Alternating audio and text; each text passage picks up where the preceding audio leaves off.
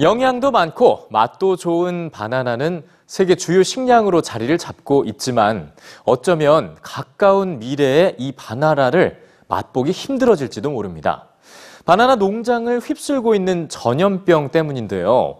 최근 과학자들은 마다가스카르에 남아있는 야생 바나나 나무 다섯 그루에서 희망을 발견했습니다. 뉴스지에서 전해드립니다.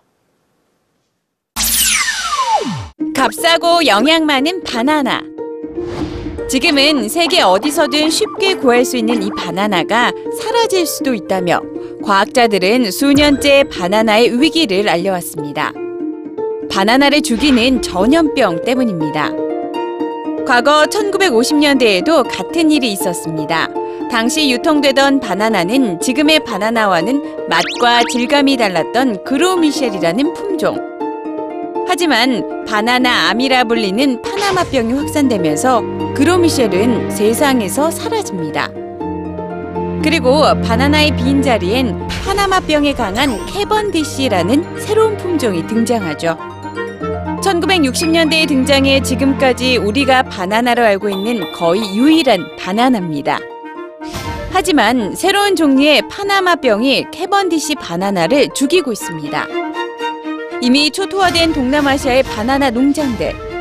만약 전염병이 남아메리카 바나나 농장까지 확산된다면 수년 내 캐번디시 바나나 역시 사라질 수 있습니다. 캐번디시의 멸종에 대비해 새로운 바나나 품종 개발에 나섰던 과학자들은 최근 아프리카의 동쪽 마다가스카르 섬에서 희망을 찾았습니다. 마다가스카르에서 발견한 야생 바나나 나무입니다. 우리가 먹는 씨 없는 바나나와 달리 씨를 가득 품고 있지만 이 씨가 바로 새로운 바나나 품종을 탄생시킬 수 있는 열쇠죠. 그러나 희망의 반대편엔 또 다른 위기가 있습니다.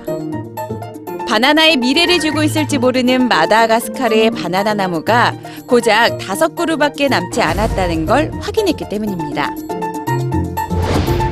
세계인의 사랑을 받는 영양 간식이자 개발도상국에선 쌀, 밀, 옥수수와 함께 네 번째로 중요한 식량인 바나나. 바나나가 현재 처한 아픔을 모두 함께 공유해야 하는 이유입니다.